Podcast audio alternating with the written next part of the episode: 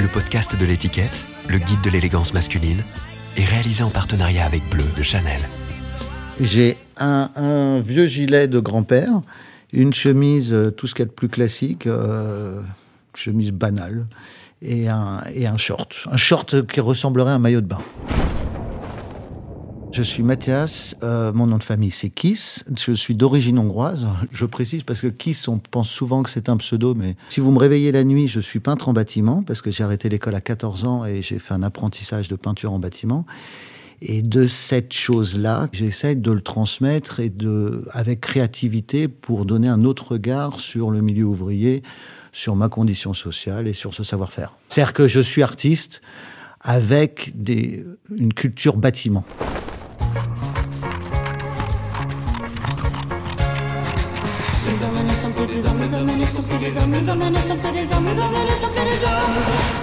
Habitudes, le podcast du magazine L'Étiquette. Mes parents étaient très très classiques, complètement fous, mais j'ai envie de dire, ils n'étaient pas lookés, ils n'étaient pas sapés. Ils étaient élégants, comme j'ai envie de dire, ça se faisait à l'époque, on va dire dans une convention, tu vois. Il n'y avait pas une recherche esthétique, il n'y avait pas un besoin de s'apprêter, mais il n'y avait pas de faute de goût. En fait, je pense que mes parents n'ont jamais entendu le mot Nike, et ils pensaient qu'on s'habillait comme en 1950. C'est-à-dire que je devais être d'ailleurs, c'est marrant, putain, d'accord, oh là là. C'est-à-dire qu'en fait, je devais aller en Bermuda, en culotte courte, tu vois, comme l'après-guerre. Et c'est peut-être que ça me vient de là. C'est-à-dire que je me souviens de me changer dans le dos, évidemment, en descendant à l'école, et d'avoir honte de la tenue imposée.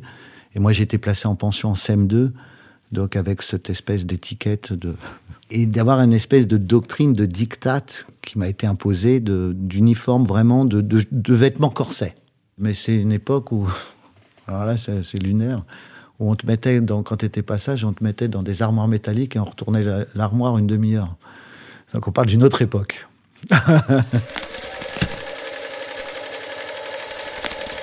Moi, j'avais l'impression de ne pas faire partie de mon époque, et donc d'être un petit peu marginalisé, rejeté. C'est-à-dire que tu étais différent. Alors après, c'est la majorité. C'est-à-dire que si on est 20 à être différent et qu'il y a un mec looké, ou qui est en Nike et qui revient, qui a un baggy et qui revient de New York, c'est lui le marginal. Mais en l'occurrence, moi, je me souviens que déjà de ne pas aller à l'école dans son quartier, d'être en pension, déjà, tu es un peu marginalisé dans ton quartier. Mais quand, en plus, toute la culture qui te vient de l'école, toi, tu arrêtes l'école à 14 ans et tu arrêtes l'école de ton quartier en CM2. Tu vois, la culture, elle te vient par la cour de récréation. Donc, ça vient... voilà, tu es un peu... Tu as une autre culture. Il faut que tu ailles rechercher d'autres références.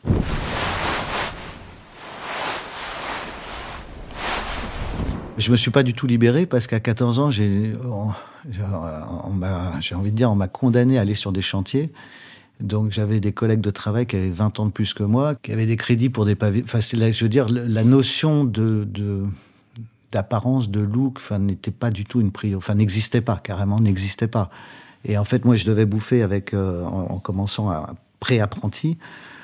Donc, je t'avouerais que je comptais plutôt les centimes pour acheter une demi-baguette et j'avais pas assez pour acheter une baguette. Donc, j'avais des chaussures de sécurité, j'étais content déjà. Donc, malheureusement, ça n'existait pas du tout dans ma vie. Et j'en souffrais énormément. Parce qu'à partir de 14 ans, j'avais pas de vacances scolaires, j'étais ouvrier, mais sans la paye de l'ouvrier. Je regardais, je me souviens, sur les chantiers par la fenêtre et je voyais les mômes passer avec leur sac à dos à chahuter pendant les vacances scolaires. Et moi, je grattais, je décapais des volets sur un échafaudage. Donc, il y avait un gouffre et j'avais l'impression de voir la vie à travers une vitre et une vie à laquelle je n'avais pas accès. J'étais ouvrier peintre en bâtiment et donc c'est le blanc de travail. Donc, et quand tu es peintre décorateur, tu as le droit de mettre une blouse, mais quand tu es peintre en bâtiment, tu ne mets pas de blouse. Tu vois, donc il y a une espèce de hiérarchie, de codification. Et le blanc, alors quand je vois deux gars en blanc dans la rue, j'ai envie de courir après, de les embrasser. Il y a un truc pour moi familial, j'ai grandi avec, je connais leurs horaires, leurs blagues, leur odeur, j'ai envie de te dire, quand je passe devant un chantier, ma fille me dit que quand elle passe devant un chantier et qu'elle sent la peinture, c'est l'odeur de son père. Mais j'ai un peu le même affect avec les chantiers. Et à la fois, c'est tout ce que c'était un cadre qui m'a enfermé, que c'était du déterminisme, et c'est tout ce que je rejette aujourd'hui. Enfin, je pense que mon travail d'artiste aujourd'hui, moi je dis... le monde ouvrier, c'est entre le clergé et l'armée. C'est-à-dire que c'est génial une fois que t'es parti. Surtout que moi, j'étais chez Compagnon, qui est encore... C'est ouvrier encore 2 fois plus vissé, quoi. Donc c'est drôle, c'est que vraiment le blanc de travail, c'est pas rien pour moi. J'ai dû aller l'acheter, ben, il n'y avait pas ma taille, j'avais 14 ans, j'étais haut comme 3 pommes. Donc avec des revers, ouais, c'est d'un seul coup, tu rentres dans les ordres, quoi. Il y a vraiment cette notion-là pour moi. Moi, j'ai des souvenirs où quand tu arrives sur un chantier pas chauffé, ben, tu arrives, ton blanc, il est gelé. Donc tu mets 1 heure à le réchauffer, enfin, tu mets un survêt en dessous, un collant, enfin c'est... Le blanc, c'est vraiment un conditionnement. C'est d'un seul coup, quand tu es en blanc, tu vas chercher ton pain à midi. Je reconnais le regard des gens sur... Enfin, tout le monde aime l'ouvrier quand il fait pas partie de ta famille, tu vois. C'est-à-dire qu'on aime bien ça à la télé, il y a l'image d'Épinal comme ça. Mais le blanc, c'est vraiment un conditionnement social hyper important. Alors le vêtement en lui-même, il est très bien taillé, très confortable, assez chic. Assez chic si tu enlèves le regard des gens, qui est quand même assez discriminant. Mais le vêtement lui-même, c'est un vêtement... Bah, c'est une espèce de jean blanc, donc c'est très beau. Il y a ce côté uniforme, il y a une petite poche, enfin, c'est bien fait, la toile est géniale, enfin, c'est très très beau. J'avais pas de bande. Enfin, la bande, n'ayant pas de devoir à faire, je traînais avec des mecs qui n'avaient pas de devoir à faire. Et donc, c'était pas forcément les plus malins. Je venais de la pension, puis de l'apprentissage. Donc, je traînais un peu avec des gens déscolarisés, comme moi. Donc, il n'y avait pas de filles. Et moi, je faisais de la boxe, donc entre de la boxe thaïlandaise. Donc, entre la boxe thaïlandaise et les chantiers de peinture en bâtiment, à l'époque, il n'y avait pas vraiment de filles. Donc, c'était pas... J'ai jamais été invité à une boum, par définition, ne connaissant pas de gens dans mon quartier. Les fêtes du lycée, j'ai jamais été au lycée. Les booms, enfin, tout ça... J'ai envie de te dire, nous, on faisait partie de la bande de ceux qui rentraient au cinéma par la porte de derrière. Donc, en fait, j'ai mis longtemps à trouver ma place socialement, et le vêtement en fait partie. Et j'ai envie de te dire que c'était les codes de bande et liés un peu à la délinquance, à la rébellion. C'est, on va dire, dans une autre époque, c'était le blouson noir, tu vois. Moi, longtemps, par les chantiers, j'ai eu la génération mobilette, donc après moto, quand même, à 20 ans, par exemple, j'avais 6 ans de métier, donc j'avais déjà une petite paye, donc je m'étais, comme tous les prolos, je m'étais acheté ma petite moto, etc. Donc le cuir en faisait partie, et... Je vais citer quand même un vêtement un peu emblématique, c'est la Double Goose, c'est une doudoune américaine... en plume, mais en cuir, ce qui est un peu atypique pour une doudoune, donc, qui était un peu un emblème qui n'avait jamais été distribué en France, donc c'était un peu un code de banlieusard, on va dire.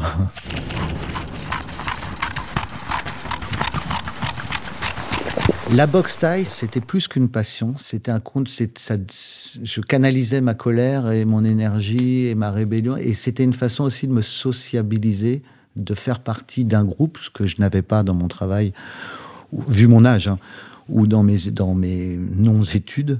Donc la boxe thaï, c'était à la fois une famille, une autorité, un entraîneur, un clan, tu vois, donc c'était beaucoup plus qu'une passion, c'était vraiment un... Et puis c'était une façon de briller. Comme je repeignais des chiottes et des cages d'escalier sur les chantiers, d'un seul coup, sur un ring, tu vois, c'est quand même... Les gens, je fais un parallèle quand même, quand ils comprennent pas entre la boxe thaï et l'artiste, ben, un boxeur, c'est quand même un mec qui monte un poil sur une scène pour être applaudi, pour briller. Donc on n'est pas loin quand même de l'artiste. Le short de boxe thaïlandaise, c'est le seul uniforme, on est pieds nus, un boxeur a des chaussures, en boxe thaï on est pieds nus, donc la seule chose qu'on a... L'habit de lumière, c'est le short de boxe thaïlandaise, qui est un short avec des couleurs criardes. Sur le papier, c'est tout ce que tu peux faire de plus hideux. C'est-à-dire que souvent, si on mélange du violet avec du orange, avec une rayure jaune. Et à la fois, moi, c'était déjà la Thaïlande, donc une destination un peu privilégiée. Et puis un truc lié à la force, et puis à l'artiste, enfin, au rayonnement. Il y avait un côté un peu super-héros, dans le côté kitsch. Je me souviens de tous mes shorts, et je me souviens de mes shorts d'entraînement, c'est un peu codifié. Ton short d'entraînement, bon, que tu as lavé par définition 600 fois et qui est délavé, mais après, de tes habits de lumière, donc de tes shorts de combat, qui doivent être... Il y a aussi un truc de gris-gris, donc ça doit être un peu un porte-bonheur, tu te sens beau, puis Il y a un truc de fétichisme, c'est-à-dire qu'en fait, tu as admiré des champions et tu as admiré aussi leur allure, évidemment. Enfin, tout le monde a vu un combat de Tyson et son apparence en fait partie. Donc, le short de boxe thaïlandaise, oui, c'est... Et puis, il est personnalisé, il y a ton nom dessus, il y a le nom de ton club, donc il y a un truc d'appartenance encore. Le premier, il était Bordeaux, ce qui était plutôt chic pour un short de boxe thaïlandaise, avec des écritures en argent, donc avec la police thaï, enfin, je sais pas comment on dit, le lettrage thaïlandais. Et donc, c'était, pour moi, c'était... Il y a un truc de super-héros, tu vois, dans l'apparence de Wonder Woman, tu vois, il y a un côté, le petit short, là, poum, tu vois, de Hulk, de... Ouais, je me souviens très bien. Et après, bon, j'en ai eu... Je ne vais pas toutes te les énumérer, parce que j'en ai eu beaucoup. Puis forcément, après, tu les collectionnes un peu, Il y a vraiment un truc de fétichiste. Tu as l'impression de faire le tour du monde avec tes shorts.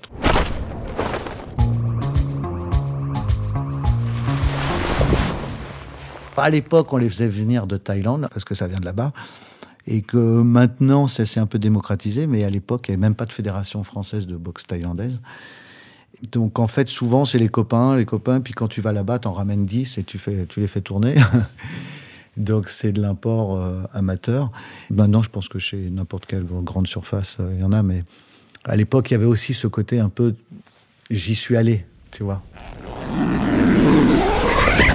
Alors, après l'apprentissage, puis après mes années chez les compagnons, j'ai un peu sacralisé les codes, les uniformes, les codes, les blouses, etc., les tabliers, etc. C'est vraiment quelque chose que j'ai continué à intégrer. J'avais besoin de garder ça pour me sentir fort, même je parlais beaucoup de technique, je parlais beaucoup de la dorure, etc. Alors qu'en fait, je tords le cou à tous ces matériaux. Au fur et à mesure, j'ai envie de dire, c'est les vases communicants, au fur et à mesure de ma liberté artistique, j'ai abandonné les codes. C'est-à-dire que ça a vraiment été une bascule. En fait, plus mon métier existait, moins j'avais besoin... Plus le bonbon existait, moins j'avais besoin du papier bonbon. Voilà, je vais te le dire comme ça. C'est-à-dire, moi, j'avais besoin de l'apparat, de la technique, du décorum, du folklore, j'ai envie de dire, presque. Au début, c'est vrai que ça me donnait une légitimité. C'est-à-dire que je continue à avoir du mal à dire « je »,« moi ». Je dis « nous »,« on ». Parce qu'en fait, ayant été pas formé, mais élevé sur des gros chantiers, en fait, on fait tout en groupe. Donc, en fait, surtout chez les compagnons, qu'en restant les monuments historiques, tu peux pas t'accaparer une corniche du Louvre. Elle était là avant, elle sera là après. Donc, en fait, on dit nous, on. C'est impensable de se prendre en photo devant une corniche au Louvre. Donc, c'est vrai que moi, le côté nous, on... Le groupe, le clan, la solidarité, tout ça, en fait, l'apparence allait avec. Donc, au fur et à mesure que je me suis détaché de la pratique pour aller vers la liberté créative, j'ai lâché aussi l'uniforme. Nous, en tant que peintre vitrier, on est en blanc. Alors, nous, on était en espadrille, ce qui est un truc d'une autre époque, ce qui est interdit maintenant sur les chantiers, mais... C'est la pantoufle sexy, parce que quand même, moi j'ai fait mes premiers chantiers, j'ai formé des gars. Les clientes, elles ne savaient plus quoi faire pour nous garder, tellement elles m'ont dit « mais vous avez une île avec des jeunes hommes sexy », parce que je leur faisais faire des pompes toutes les heures en plus. Les mecs, ils étaient bien gaulés, ils faisaient des plafonds, des épaules, tout ça, mais ils étaient en marcel avec un pantalon blanc et une paire d'espadrilles. Je peux te dire que t'es pas loin du marin, tu vois, dans l'image qu'on peut imaginer, donc c'est quand même super chic. Mais c'est surtout pour nous un respect de quand on rentre chez quelqu'un et qu'on travaille chez lui, ça fait pas de bruit, c'est propre, c'est pas lié au monde extérieur. Il y a un truc un peu japonisant, tu vois, de respect par rapport à la personne chez qui on rentre. Nous, on est j'apparaissais comme un saint, alors que je me suis juste essuyé les pieds en rentrant et j'ai mis un coup de balai en sortant, ce qui est un peu la base, tu vois, d'une intervention extérieure chez un client. Mais donc tous ces codes en font partie, voilà.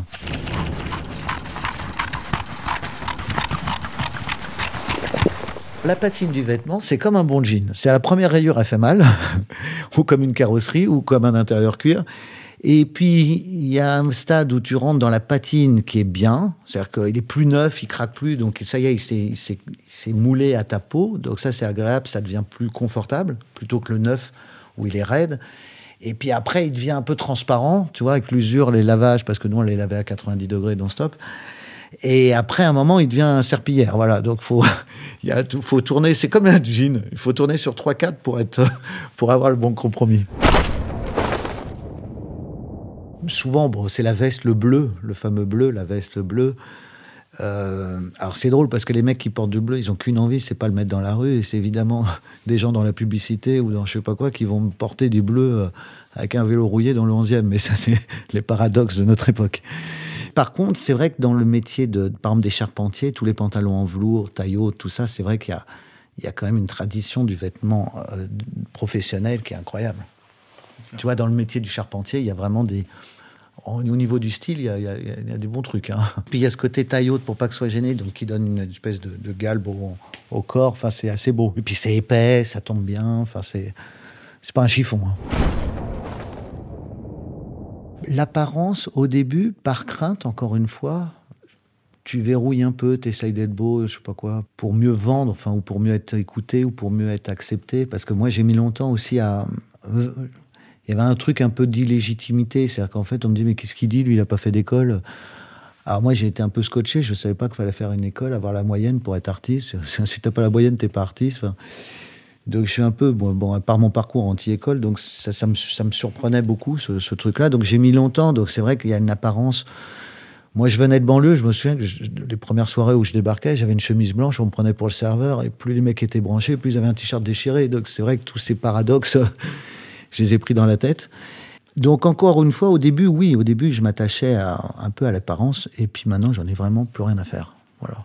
Maintenant je me considère comme retraité, étant libre de faire ce que je veux. Je me lève évidemment 7 jours sur 7 pour aller travailler, comme tous les retraités. Mais j'ai vraiment l'impression de bricoler chez moi. J'ai cette chance-là. Alors, j'ai aucune sécurité. C'est pas tous les jours facile, mais je suis libre. Donc, je me sens vraiment en retraite. Et donc, j'ai vraiment l'impression que le matin... De toute façon, j'ai le choix entre une chemise bleue et une chemise bleue. Donc, je prends la chemise bleue. Et puis, tant qu'elle est propre. Mais je me suis complètement débarrassé de ce truc. Alors, je ne m'habille pas non plus dans le noir, mais j'aime aussi ne pas avoir cet effort intellectuel, que ça ne fasse pas partie. J'ai mon uniforme. Et voilà, je mets mon énergie ailleurs.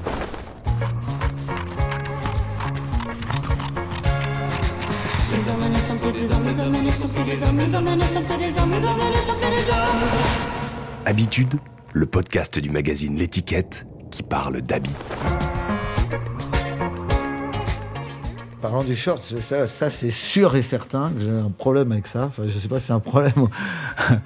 Mais je pense que effectivement, dans mes années où j'étais très malheureux ouvrier, je surfantasmais la Thaïlande et je rêvais de me gratter le bide au soleil avec en short et en tongs. Et le paradis sur Terre ressemblait à cette vision. Alors j'essaye toujours d'avoir, habitant à Paris, d'avoir un peu une chemise pour avoir quand même un peu de parisianisme ou un peu de cohérence. Et puis par contre, je réussis 50% du boulot parce que l'autre partie elle est en vacances quand même. Et je suis tellement attaché à la liberté, enfin à ma liberté, à mon image de la liberté, que évidemment, je pense qu'entre la pension, l'obligation du blanc, la box taille qui étaient mes moments à moi où j'existais et j'étais pas dans le groupe, et j'avais besoin de m'échapper de ça. Et ouais, je me vois pas, mais c'est impensable de me mettre un pantalon aujourd'hui. J'ai l'impression d'avoir une camisole. C'est-à-dire, j'ai l'impression de retourner à l'armée. Et de retourner chez les compagnons, et de retourner au bureau quelque part, enfin mon bureau qui était les chantiers pour moi, mais de remettre un habit dans lequel je me sens prisonnier. Le short, c'est pas tous les jours. D'ailleurs, une fois pour une photo, on m'a demandé de mettre un jean, et j'ai dit, mais j'ai pas de jean, moi. Je n'ai pas de jean. C'est que je pense que tout le monde a un vieux jean. Moi, je n'ai pas de jean. J'ai 2 pantalons au cas où, mais que ça fait 10 ans que j'ai pas mis un pantalon. Mais c'est tous les jours, mais qu'il pleuve, qu'il vente, que ce soit pour un mariage, que ce soit pour tout. Alors j'ai des shorts élégants, j'ai des shorts un peu plus longs, j'ai des shorts plus pour bosser, plus pour monter sur des échelles, plus pour aller signer un contrat. Mais j'ai tout le temps de shorts.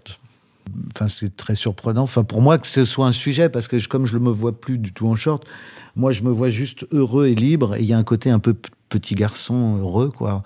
Je pense que le petit garçon qui n'a pas pu être un petit garçon, pour être quand même clair, entre la pension, l'apprentissage, les compagnons, ben là, j'ai l'impression de jouer dans mon atelier avec de mettre affranchi de tous ces codes et d'être libre. Voilà, vraiment. Donc après, la réaction, évidemment, ça va être t'as pas froid. Je sais pas, moi, je comprends même pas la question. Je n'arrive même pas à y répondre, mais je sais pas, c'est comme si je te disais, t'as pas trop chaud avec ton pull. Je sais pas, si t'as trop chaud, tu l'enlèves. Mais si, je sais pas, je vais pas au pôle Nord, il fait bon, je sais pas, j'ai pas l'impression qu'il...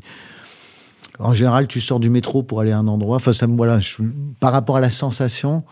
à la sensation de liberté. Enfin, c'est même pas une question, d'ailleurs, parce que j'ai même pas froid. Donc, je sais pas quoi te répondre. Tellement... Mais évidemment que souvent, mais c'est même pas une posture, hein. C'est que c'est vraiment... C'est d'être heureux. C'est ma définition à moi d'être heureux. J'y suis arrivé, quoi. À plus avoir besoin de mettre un pantalon pour aller voir un patron.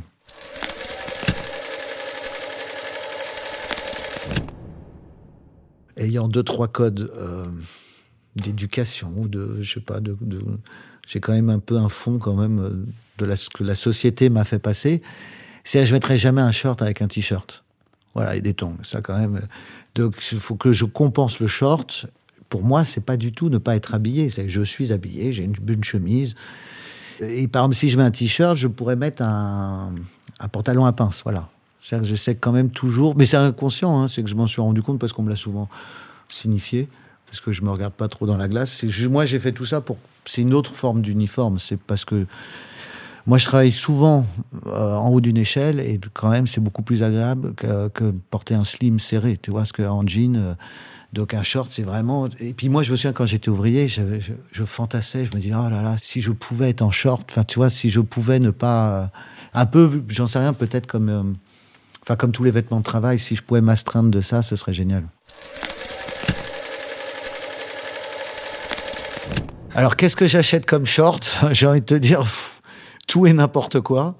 Je peux avoir un short de créateur un peu bien coupé à la japonaise, avec une super matière en laine, hein, à quand même ce que je préfère, c'est le maillot de bain, quoi. Pour être complètement honnête... Là, aujourd'hui, j'ai un maillot de bain et je vais faire ma journée avec. Et demain, j'en aurai un autre. C'est que j'ai vraiment l'impression d'être vraiment à la retraite et d'être libre et d'être au paradis. Voilà. Parce que souvent aussi, c'est rare que je mette des chaussures. Je suis tout le temps en tongs aussi. Ce qui est aussi un autre sentiment de liberté. C'est que j'ai vraiment l'impression d'être... J'ai réussi ma vie, j'ai pas de maison, j'ai pas d'argent de côté, j'ai pas de voiture, mais je vis en tongs, quoi. C'est pas mal, ça.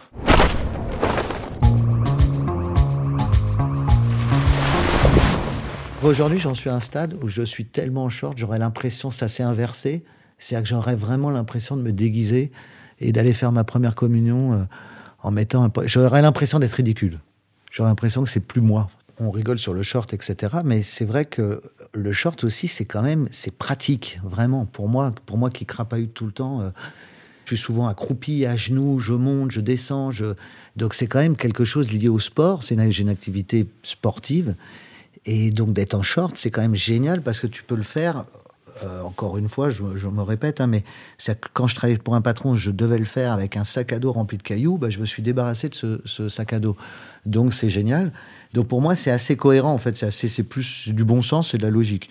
Alors après, je me suis enfermé peut-être un peu dans ma logique et j'en ai fait un cliché, mais comme il me rend heureux, je l'assume. Après, effectivement, dans mon travail de déconstruction sur les codes architecturaux, ben, naturellement, j'ai eu envie de les porter et j'en ai fait des bijoux. C'est ma culture. Moi, en fait, j'ai su que Michael Jackson existait quand je suis parti des Compagnons. C'est une blague, mais c'est un peu ça. À partir de 14 ans, mes jouets, ben, c'était des moulures, des corniches, c'était des plafonds, c'était des bétonnières. C'est-à-dire qu'en fait, c'était mes jouets.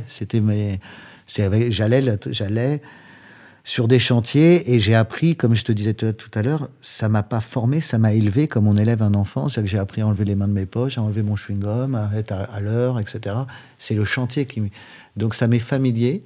Et une moulure, par exemple, bah, moi, j'y vois plein de choses. C'est-à-dire que j'y voyais des petites voitures qui passaient, j'y voyais... C'est-à-dire tout simplement le môme au Louvre qui voyait une corniche de 3 km de long. Et je déprimais, je me disais, mais je vais rester combien d'années là-dedans? Donc, en fait, j'avais envie que, comme une ligne droite sur l'autoroute, que cette corniche, elle se meurfe.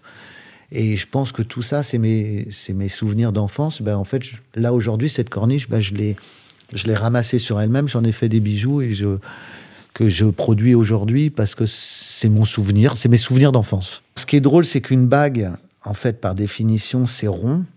Et en fait, moi, j'ai fait des bagues carrées parce que je suis, mais paradoxalement, qui sont très, très confortables. C'est-à-dire que tu vas la mettre, tu vas fermer le poing, et regarde comme elle n'est pas gênante du tout. C'est surprenant. Mais en fait, c'est rendre à la fois un hommage au code à l'art décoratif, au savoir-faire. En fait, j'ai grandi là-dedans, donc c'est l'ornement, c'est drôle, c'est pour moi, c'est le Louvre, c'est l'art décoratif français.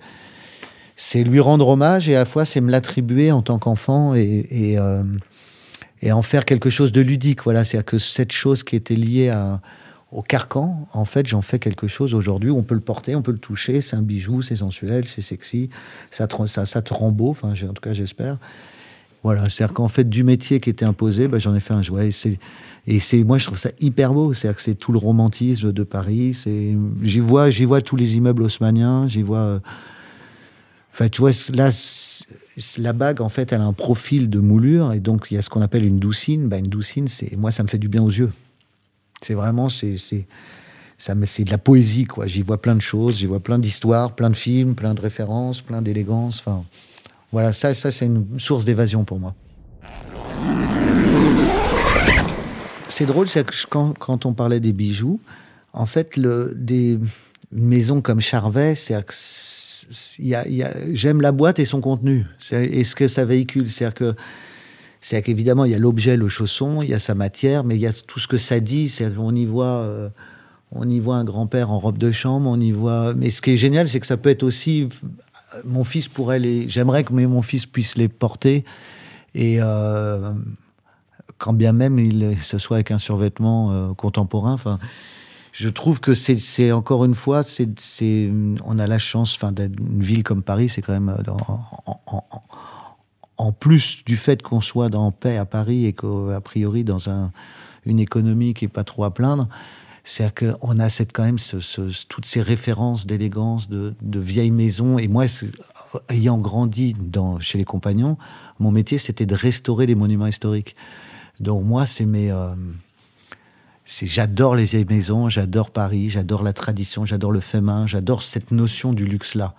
Pas la marque, mais le savoir-faire, la transmission. C'est-à-dire qu'on peut faire réparer...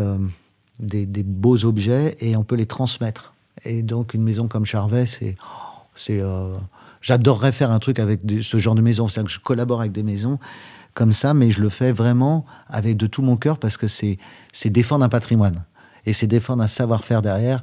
Et quand tu vas chez Charvet, ils ont aussi cet uniforme que je connais et dans lequel je me vois et qui m'est familier, paradoxalement, même si eux se disent « Qu'est-ce que c'est que ce taré qui débarque en short ?» Parce que mes chemises, j'en fais beaucoup chez Charvet. Moi, j'ai un petit manque de famille et j'ai l'impression d'aller voir un vieil oncle en province, tu vois. Il y a quelque chose d'une douceur.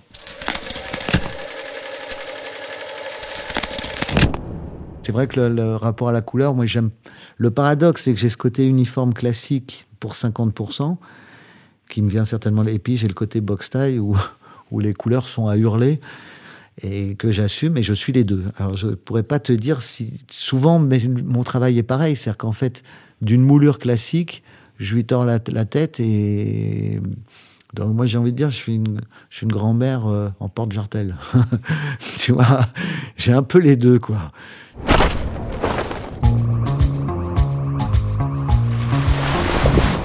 Alors, le bon goût, ce qui est drôle, c'est que si on parle en fait de code décoratif d'habitat, il est tellement référencé, c'est-à-dire que tu achètes n'importe quelle revue de déco, dans l'industriel, dans le classicisme, dans l'ethnique, il existe, chacun le sien. Il y a quelque chose, on est plus ou moins tous d'accord sur une espèce de code, enfin voilà, je sais pas, on va dire Jean-Michel Frank, on adhère tous, etc. Moi, après, ce qui m'intéresse, c'est-à-dire que si toi, t'es décorateur, ou t'es un particulier, tu fais ton appart par Jean-Michel Frank, puis à un moment, il faut un truc chelou, il faut un choc, il faut une vibration, il faut un énergumène en short, et moi, je suis là pour ça, pour peut-être, je sais pas, dans un appartement beige, si pour toi, c'est le bon goût, ben moi je vais faire une rupture avec un plafond laqué noir avec un point rouge. Je dis n'importe quoi. C'est-à-dire que je vais créer une rupture dans ce bon goût. Donc ça ne veut pas dire que c'est du mauvais goût, mais c'est pas forcément référencé. C'est le propre d'un artiste, c'est de faire des choses qui n'existent pas, qui seront peut-être référencées demain, appartiendront peut-être au bon goût. On va dire que Catering et Saint-Laurent sont rentrés dans le bon goût, mais moi, quand je vais dans un dîner et qu'on me parle de ça, je me dis, mais t'es sérieux, j'ai appris un truc, waouh. Et puis t'écoutes David Bowie, c'est tellement référencé. Mais la première collection de Saint-Laurent n'était pas forcément, personne n'a trop applaudi. Il y a 50 mecs courageux. Et puis aujourd'hui, on a l'impression qu'en achetant un blouson en carton, on est rock'n'roll, tu vois. Mais il fallait, voilà, entre le rock'n'roll et le perfecto, il y a quand même un monde. Bon, mais donc, ce qui est drôle, c'est que l'underground d'hier redevient les références d'aujourd'hui. Ce qui m'intéresse, c'est un peu l'underground d'aujourd'hui qui sera peut-être les références de demain. Je vois une photo de moi. Je cherche. Alors, je suis en chemise. Oh merde, comment elle s'appelle cette chemise ? Avec un short et des pantoufles. Alors là, je suis carrément en pantoufles. J'adore ces pantoufles. Tu sais, c'est dans la fameuse rue piétonne, quand tu vas en province, tu sais, le magasin de vieux avec presque les tongs d'infirmière, là, je sais pas comment on appelle ça. Voilà, j'ai un petit côté chol quand même. Faut que je fasse gaffe avec le temps, parce que je l'apprécie de plus en plus. Là, je vois un vieux fou dans son atelier, avec une chemise bourrienne. Elle n'a pas d'âge, elle n'a pas de temps. Ça pourrait être la chemise de mon père, ça pourrait être une chemise d'ouvrier. Et si tu lui mets un coup de fer à repasser avec un beau pantalon, c'est la chemise la plus élégante. C'est ce que j'aime dans cette espèce d'intemporalité. Elle est là, effet ouvrier sur moi, et j'ai ma pleine peinture. Et elle peut être très, très chic, ce qui est plutôt sa vocation. Et après, j'ai un short, j'ai envie de dire un short de grand-père. On pourrait être sur un port, un short de grand-père. Je ne sais pas ce que c'est que ce short. Et donc des pantoufles, les fameuses pantoufles. Mais carrément, là, elles sont en velours. Ah, là, c'est vraiment les pantoufles de la rue commerçante, le magasin de vieux, voilà. Et là, je trouve ça assez élégant, malgré tout. Mais bon, il ressemble un peu à un vieux fou, le mec. Quand on se voit, là, parfois, on se dit, mais qu'est-ce qui m'a pris ? Alors là, je me vois un défilé Dior, avec un cuir qui est plutôt bien, mais alors avec une chemise, bon, toujours, là, en haut, jusqu'ici, tout va bien. Et puis là, j'ai un short de foot avec des chaussettes et des chaussures, des Weston. Donc, en fait, il y a 50% qui marchent, et puis il y a un petit bug, mais c'est assez moi. C'est, voilà, défilé Dior en short. En short, quand même... En fait, j'ai fait un effort, j'avais mis des chaussures, tu vois, mais bon, je reste en short. Mais des fois, tu sais, je suis tellement dans ma grotte, dans mes trucs, que j'oublie un peu les codes du monde extérieur. Bon, ma pote qui s'appelle Alice Hurt, elle est très élégante, et je rends pas peu hommage, j'ai l'impression. Là, pardon, c'est drôle de se voir, parce que je me regarde pas souvent, mais là, je vois qu'il y a un délire, là.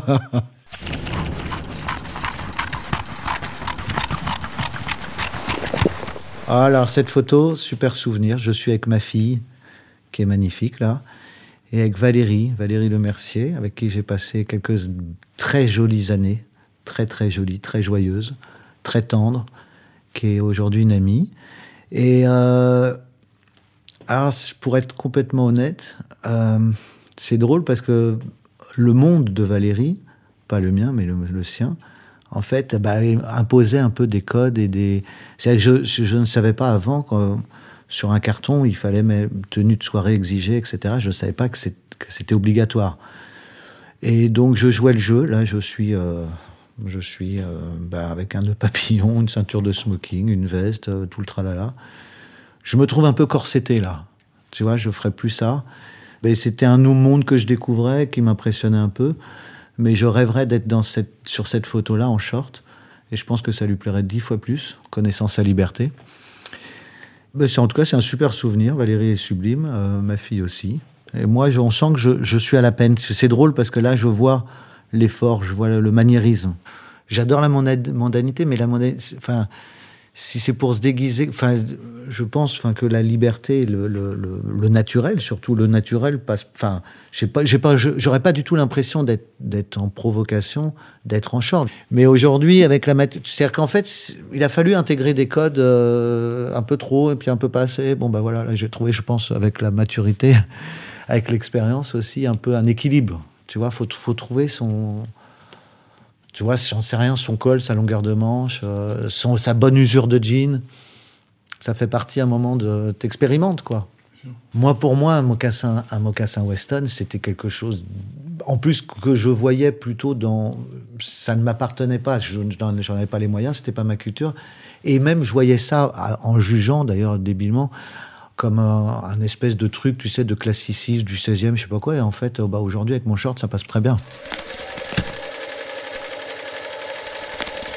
Si on me cambriolait, que je devais garder qu'un vêtement... En fait, bizarrement, je suis peu attaché aux vêtements parce que j'ai trouvé un style de vêtement, mais le vêtement lui-même est très interchangeable. J'ai pas trop de fétichisme sur le style, oui, mais pas sur le vêtement. J'ai envie de dire qu'une vieille Double Goose de mon époque, c'est un peu le vêtement qui m'a fait rêver, qui m'a fait découvrir le vêtement. Tu vois, en tant que blason, pas en tant qu'utilité.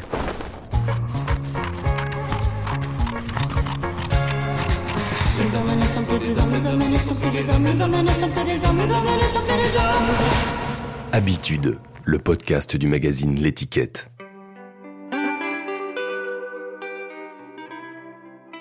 Il a un joli pull épais, bleu marine, classique, avec un joli col rond. En fait, il a une apparence réconfortante parce que épais, on a envie de le mettre. J'aimerais l'avoir, ça c'est une pièce que je pourrais avoir. Et un pantalon marron. Alors, j'allais dire d'apparence, de coupe, parce que ça m'est familier, de coupe, un peu de vêtements de travail. J'ai pensé à un vêtement de travail américain, mais ah oui, voilà, vêtements de travail, marron, donc il y a un pli, ça tombe bien, il y a un léger cassant, tout va bien, et des baskets en toile. Ah ouais, putain, j'en ai eu d'ailleurs. Mais j'en ai eu, c'est drôle, mais je fais un parallèle. C'est qu'en fait, tout ce qui est comme ça un petit peu... Des choses où je suis passé à côté, j'y avais pas accès, bah je les ai virées. C'est-à-dire que moi, avec des Jack Purcell, c'est pas mon histoire. C'est-à-dire que j'ai pas été au lycée, j'ai pas été dans une bande qui mettait des Jack Purcell. Et j'aurais l'impression de courir après un vieux rêve. Tu sais, le mec qui s'achète sa voiture, mais pas au bon âge. Tu vois. Et en fait, je préfère avoir une bicyclette plutôt que de m'acheter une Porsche à 70 ans. Ça m'a fait un peu longtemps rêver, mais c'est pas moi.